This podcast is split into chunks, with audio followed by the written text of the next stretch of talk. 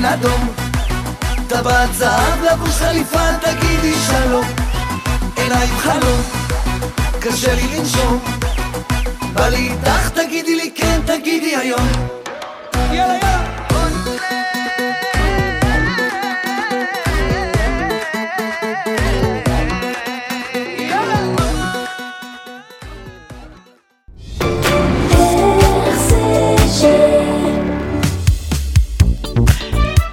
Bonjour, bon réveil, bienvenue sur RCJ. Nous sommes le jeudi 13 euh, mai 2021. C'est la matinale info. Euh, RCJ, une matinale info entièrement consacrée aux événements en Israël après une nuit euh, marquée par de nouveaux tirs de roquettes, mais aussi par de très inquiétants affrontements entre juifs et arabes dans une dizaine de villes d'Israël. Nous rejoindrons dans un instant notre correspondant Gérard Benamou. Nous évoquerons avec Laurence Goldman les victimes israéliennes et nous nous entretiendrons avec Simon Serroussi, le porte-parole de l'ambassade d'Israël en France. Et on démarre cette édition par un point sur les derniers développements la matinale info, Rudy Saad. Il s'appelait Ido Avigail. Un petit garçon de 6 ans a été tué hier soir par un tir de roquette à Sderot, ville frontalière de la bande de Gaza qui subit des tirs de roquettes quasi incessants depuis lundi. Selon les secouristes, la mère de l'enfant a également été touchée et se trouve dans un état grave. Ce ne sont pas moins de 180 roquettes qui ont été lancées depuis Gaza pour la seule journée de mercredi. On reviendra sur le profil des victimes israéliennes dans cette édition. Par ailleurs, des roquettes ont été lancées cette nuit sur le sud et le centre d'Israël. La sirène a notamment dit à Ashdod, à Ashkelon, à Tel Aviv. Euh, tous les vols en direction de l'aéroport international Ben Gurion de Tel Aviv euh, sont déroutés jusqu'à nouvel ordre. C'est euh, ce que viennent d'annoncer les autorités aéroportuaires israéliennes. Sur le plan euh, militaire, l'opération Gardien des murs se poursuit. Les Israéliens, les services israéliens affirment avoir euh, tué au total une dizaine de responsables du Hamas, mais aussi euh, des cadres du djihad islamique. Israël a pour le moment rejeté les cessez-le-feu demandés par le Hamas. Le ministre de la Défense, Benny Gantz, a déclaré hier soir que l'opération militaire dans la bande de Gaza continuerait aussi longtemps que cela serait nécessaire. Hier soir, des troupes terrestres d'élite ont fait une brève incursion à l'intérieur de l'enclave palestinienne. Une flambée de violence qui inquiète la communauté internationale. Joseph euh, Borrell, pardon, euh, le chef de la diplomatie européenne, a appelé hier à l'arrêt immédiat des violences en Israël et dans les territoires palestiniens pour éviter un conflit plus large. Le Conseil de sécurité de l'ONU a tenu hier une nouvelle réunion d'urgence sans s'entendre sur une déclaration. Le secrétaire d'État américain Anthony Blinken a annoncé l'arrivée prochaine en Israël de Hadi Amar, euh, haut responsable du département d'État américain chargé des affaires israéliennes et palestiniennes. Hier, le président américain Joe Biden s'est exprimé. Il a rappelé qu'Israël avait le droit de se défendre.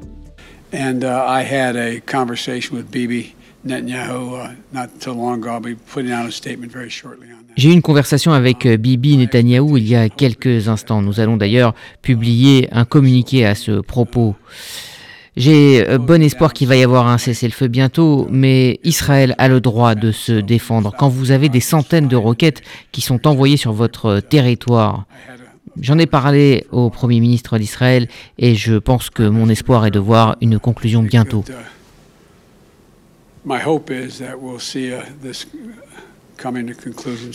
later. Thank you.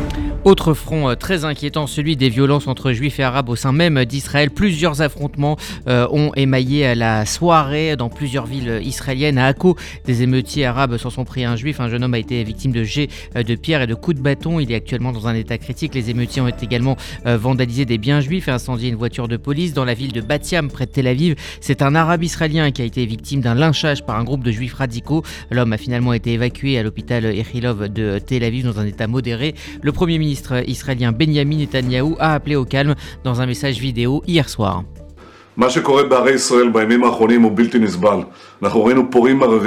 Ce qui se passe en Israël ces derniers jours n'est pas acceptable.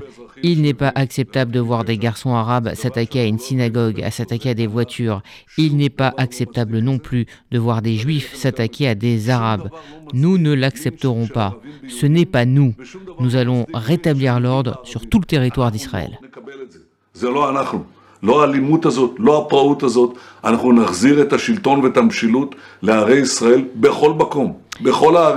Des affrontements ont également eu lieu dans une dizaine de villes comme Tibériade, Haïfa ou Beersheba. Ils interviennent au lendemain d'émeutes particulièrement violentes de la part d'Arabes israéliens dans la ville mixte de Lod. Mardi, trois synagogues et plusieurs magasins avaient été incendiés.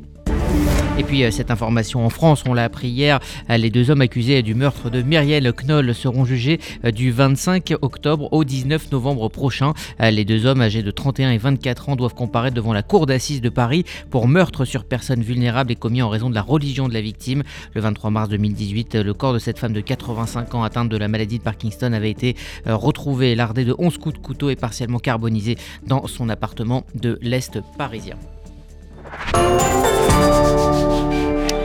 Vous écoutez la matinale info RCJ. Dans un instant, euh, nous serons en direct de Tel Aviv avec notre correspondant permanent Gérard Benamou. RCJ, il est 8h05. Vous écoutez la matinale info RCJ, euh, il est 8h08, une matinale info consacrée à la situation en Israël. Israël, on rejoint tout de suite notre correspondant euh, permanent Gérard Benamou. Bonjour Gérard. Bonjour Rudy, bonjour à tous. Alors ce qui inquiète désormais en Israël, ce sont les graves événements qui fissurent la coexistence entre juifs et arabes. Oui, les Israéliens ont vécu une situation particulièrement alarmante et triste, celle de voir s'effondrer ce qui paraissait être durant des années une base solide de coexistence mutuelle entre juifs et arabes et qui s'est envolée comme poussière au soleil en quelques heures terribles dernièrement. Le Premier ministre s'est rendu dans la ville de Lod, dans le quartier de Ramat Eshkol, celui où se sont justement déroulés les affrontements les plus terribles de la ville, des Arabes contre leurs voisins juifs. Et Benjamin Netanyahu a décrété donc l'état d'urgence à Lod. Il était temps, des témoignages soulignent que ces événements étaient très inattendus, ils ont pris par surprise les familles juives de la ville, qui ont vu, disent-ils, des voisins arabes déferler sur eux, brûler leurs voitures et menacer leur vie. Une situation qui a été définie par le président de l'État, Reuven Rivlin, comme un véritable pogrom. Rivlin est un ardent défenseur de la coexistence arabe et juive, il ne s'est donc pas laissé aller à ses commentaires s'il n'avait été profondément traumatisé par ces violences qui lui ont rappelé, a-t-il dit, les pires souvenirs de l'histoire d'Israël. L'état d'urgence a été déclaré dans la ville, un couvre-feu a été décrété à partir de 20h hier soir jusqu'à 4h ce matin, tandis que les musulmans de cette ville mixte allaient célébrer la dernière rupture du jeûne du mois de Ramadan. Trois jours pour célébrer la fête de l'Idul Fitr. Les habitants juifs évoquent la présence dans la ville de mafias arabes, d'écarts sociaux entre les populations juives et arabes, de violences continues dans la ville qui autorisent un défoulement sans borne à l'occasion d'une guerre. C'est donc un échec brutal de la gestion de la au quotidien qui fertilise le terreau de la haine et des violences à l'Aude. Et on peut se demander comment des unités de la police des frontières déployées sur place pourront parvenir à recoller les morceaux d'une société qui paraît en plein délabrement civique. Après qu'une école talmudique ait été incendiée, des livres brûlés, des Sefer Torah également, et beaucoup d'autres choses brûlées des événements euh, qui sont euh, extrêmement graves et qui euh, bouleversent hein, la vie des Israéliens, juifs et arabes. Dans plusieurs villes arabes, en effet, mixtes comme Batiam, près de Tel Aviv, des Arabes ont été molestés par des extrémistes juifs. Des affrontements également à Saint-Jean d'Acre et dans d'autres villes où des confrontations violentes ont eu lieu cette nuit avec la police ou encore entre juifs et arabes, faisant des blessés et des arrestations. On parle d'anarchie et même de lynch entre juifs et arabes et de guerre civile pour certains médias. Benjamin Netanyahu a déclaré que l'État ne tolérerait aucune violence contre des citoyens arabes. Face à la situation, donc euh, des efforts hein, sont toutefois faits hein, pour tenter euh, de retrouver des éléments euh, de coexistence. En effet, hier, plusieurs responsables arabes et juifs ont signé une déclaration appelant au retour au calme. Près d'une douzaine de membres des villes de Lod, Haïfa, Saint-Jean d'Acre, Tel Aviv et Ramallah sont signataires. Alors pendant ce temps, les tirs de roquettes hein, se sont poursuivis hier et cette nuit en partant de Gaza vers les populations civiles du sud du pays, du centre du pays. Le Sud constitue les cibles privilégiées du Hamas. À Ashkelon, situé à 15 km de Gaza, les énormes déflagrations retenties dans la soirée d'hier, après une nuit très difficile déjà la veille. Et puis cette nuit, le Hamas a bombardé à plusieurs reprises le Gouche Dan, donc la région de Tel Aviv et même le centre d'Israël. L'aéroport Ben Gurion a été fermé durant une heure et les vols détournés.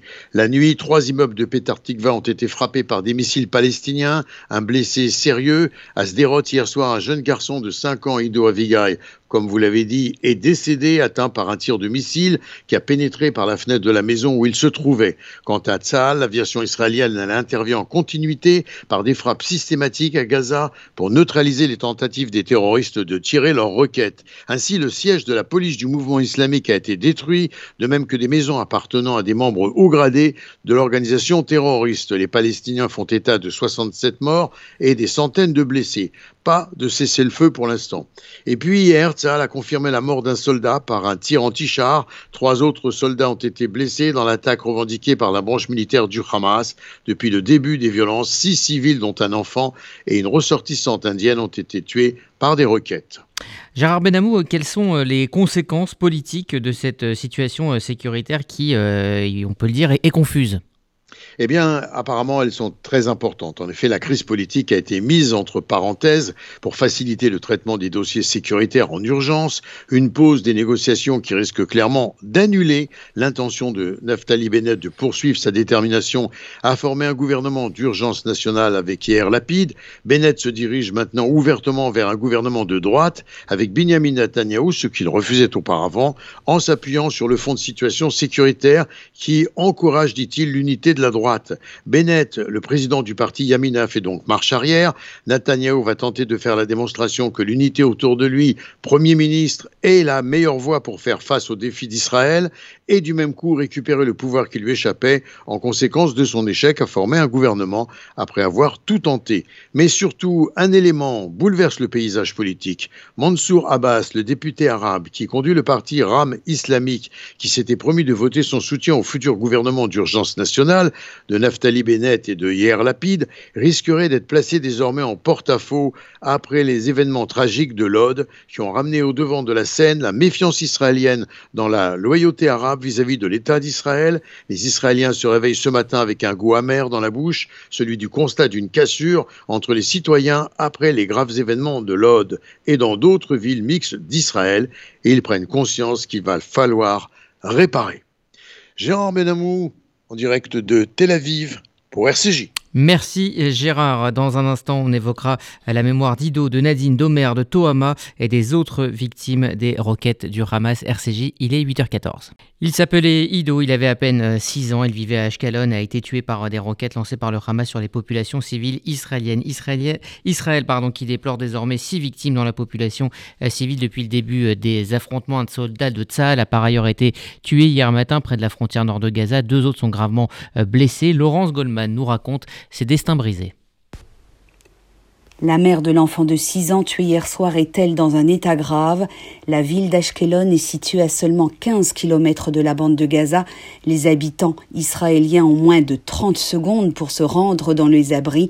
C'est une roquette qui aurait traversé le mur de la pièce protégée dans laquelle la famille était en train de se réfugier dans son appartement situé au cinquième étage de son immeuble. La ville de Lod, une localité mixte où vivent des populations juives et arabes, a été elle aussi sous le feu des missiles. C'est dans sa banlieue qu'un père et sa fille, des Arabes israéliens, ont été tués par une roquette dans la nuit de mardi à mercredi alors qu'ils se trouvaient à bord de leur voiture. La mère de famille qui se trouvait à leur côté a été grièvement blessée. La photo de la jeune fille, Nadine, âgée de 16 ans, a fait le tour des réseaux sociaux et selon la police israélienne, l'adolescente est décédée sur le coup. Son père, âgé de 52 ans, a été déclaré mort à son arrivée à l'hôpital. Dans le même temps, à Rishon LeA Léa Yomtov, une femme de 73 ans, a été victime d'un tir de roquette à l'entrée de sa maison. Selon un voisin interrogé par la radio de l'armée, elle n'a pas eu le temps de rejoindre l'abri anti-bombe situé à proximité. C'est en traversant le parking pour s'y rendre qu'elle aurait été touchée par le missile. Léa Yomtov laisse deux enfants et cinq petits-enfants. De la même manière, la même nuit, une femme de 65 ans et son auxiliaire de vie âgé de 32 ans sont mortes à Elles n'ont pas eu le temps, elles non plus, d'arriver dans la pièce fortifiée au moment où la sirène a retenti. L'auxiliaire de vie, une travailleuse étrangère de nationalité indienne, était mère d'un petit garçon de 9 ans. Et puis, du côté de Tsahal, un missile anti-char a visé hier matin une Jeep près de la localité de Netiv à à proximité de la clôture de sécurité qui sépare Israël de la bande de Gaza. Quatre soldats se trouvaient à bord du véhicule. C'est l'armée qui a donné l'information dans un communiqué. Le sergent d'état-major Omer Tabib, 21 ans, a été tué par des tirs lors d'une opération visant à protéger des villages israéliens près de la bande de Gaza, indique Tsahal. Un autre soldat qui se trouvait à ses côtés a été grièvement blessé. Les deux autres le sont plus légèrement, les brigades Al-Qassam, la branche armée du Hamas, ont revendiqué l'attaque. Immédiatement après, selon des témoins sur place, des obus de mortier ont également été tirés dans toute la zone afin d'éloigner les équipes médicales venues porter secours aux victimes. Le bilan est donc de sept morts en deux jours, morts sous les tirs des roquettes en provenance de la bande de Gaza. Laurence Goldman. Et pour évoquer la situation, nous sommes en ligne ce matin avec le porte-parole de l'ambassade d'Israël en France, Simon Serrossi. Bonjour. Bonjour. Merci d'être avec nous euh, ce matin. Gérard Benamou évoquait il y a un instant ses fortes inquiétudes concernant le vivre ensemble en Israël.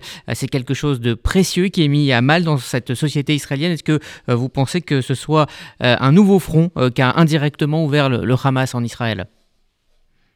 Regardez, comme l'a dit le gouvernement, euh, ce qui s'est passé euh, cette nuit dans, certaines villes israéliennes sont des actes complètement inacceptables et nous les condamnons avec la, la, la plus grande fermeté.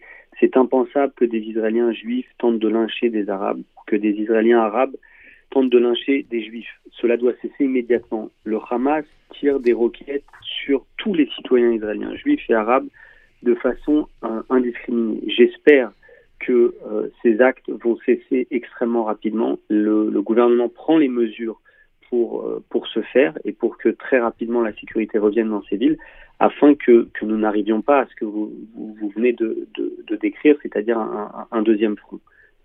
Alors Israël a, a, rejeté toute éventualité d'un cessez-le-feu dans l'immédiat en tout cas. Est-ce qu'il y a une volonté militairement de porter un coup très dur au Hamas? Tout à fait. Euh, pour le moment, un cessez-le-feu n'est pas d'actualité. Ce n'est pas le Hamas qui va dicter le cours des opérations. Le Hamas a décidé à quel moment les hostilités euh, ont été ouvertes. C'est eux qui ont pris cette décision, une décision, euh, je le rappelle, délibérée euh, et, préméditée, qui, n'a rien à voir avec les tensions qu'il pouvait y avoir à, Jérusalem et par rapport auxquelles les autorités israéliennes ont fait preuve d'énormément de, de retenue.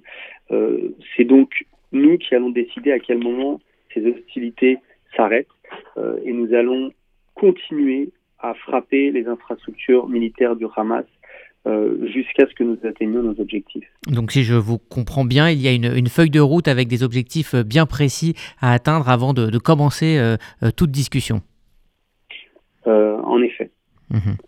Euh, de nombreuses manifestations euh, pro-palestiniennes vont avoir lieu ce week-end partout dans le monde, notamment euh, en France. Est-ce que vous craignez une montée des tensions? On la voit déjà sur les réseaux sociaux en France, comme cela est malheureusement le cas très souvent dans, dans pareille montée de, de, fièvre?